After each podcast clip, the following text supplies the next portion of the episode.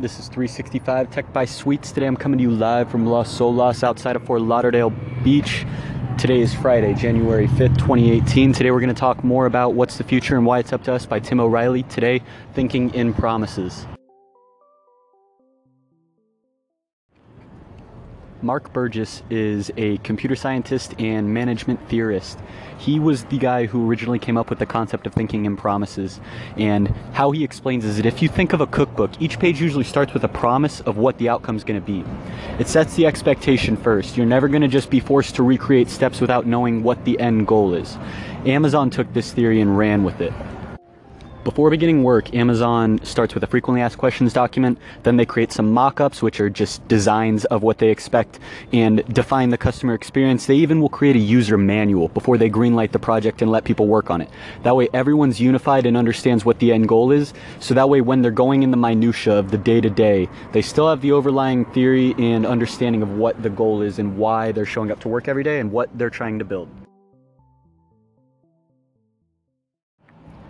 Let's take a step back and look at how platforms are born and evolve over time. First, hackers and enthusiasts explore new technology and their potential. Two, entrepreneurs are attracted to the technology in their quest to build a business, making things easier for ordinary users. After that, dominant players develop a platform, raising the barriers to entry. Next, progress is going to start stagnating as the barrier to entry continues to rise. Hackers and entrepreneurs move on, looking for a new frontier. This is where the repeat comes. But five, sometimes, and just sometimes, the industry builds up a healthy ecosystem in which hackers, entrepreneurs, and platforms play a creative game of leapfrog. Nobody has the upper hand. The barriers to entry remain low enough so that innovation can continue to happen and competition remains. Thinking in promises is a framework to develop company culture. So, organizational culture is often divided into two axes alignment and autonomy. A traditional company has high alignment but low autonomy. Everyone is working in the same direction, but the individual pieces have very little say and freedom to do their own thing to meet those missions. New companies like Amazon and Spotify have high alignment and high autonomy. Everyone knows what the goal is, everyone's on the same page, but everyone's empowered to find their own way to do it. Amazon encourages rich discussion up front, leading to the decision time, and then highly structured communication during execution time. This makes it so that everybody is part of the collaboration process up front. They create a good goal that meets the needs and meets their expectations. And then once everybody is aligned, then each individual segment has the autonomy to go and accomplish that goal in their own perspective. Imagine a set of principles that you could help to understand how parts become a wider whole and how each part sees the whole from its own perspective. If the principles are any good, it doesn't matter if we're talking about humans or robots or birds, the job's going to get done it may sound kind of weird to, to talk about organizations and people as cogs in a machine, but it's the opposite. It's the traditional organization that's got it flipped around. People are told what to do and they're expected to comply without necessarily understanding why or what the desired outcome is.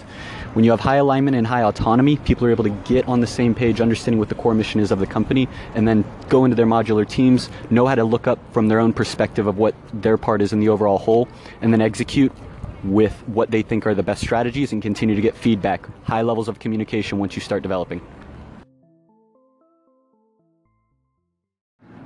Software today has become a process more or less of incremental improvements, like Kaizen, the Japanese concept of continuous improvement.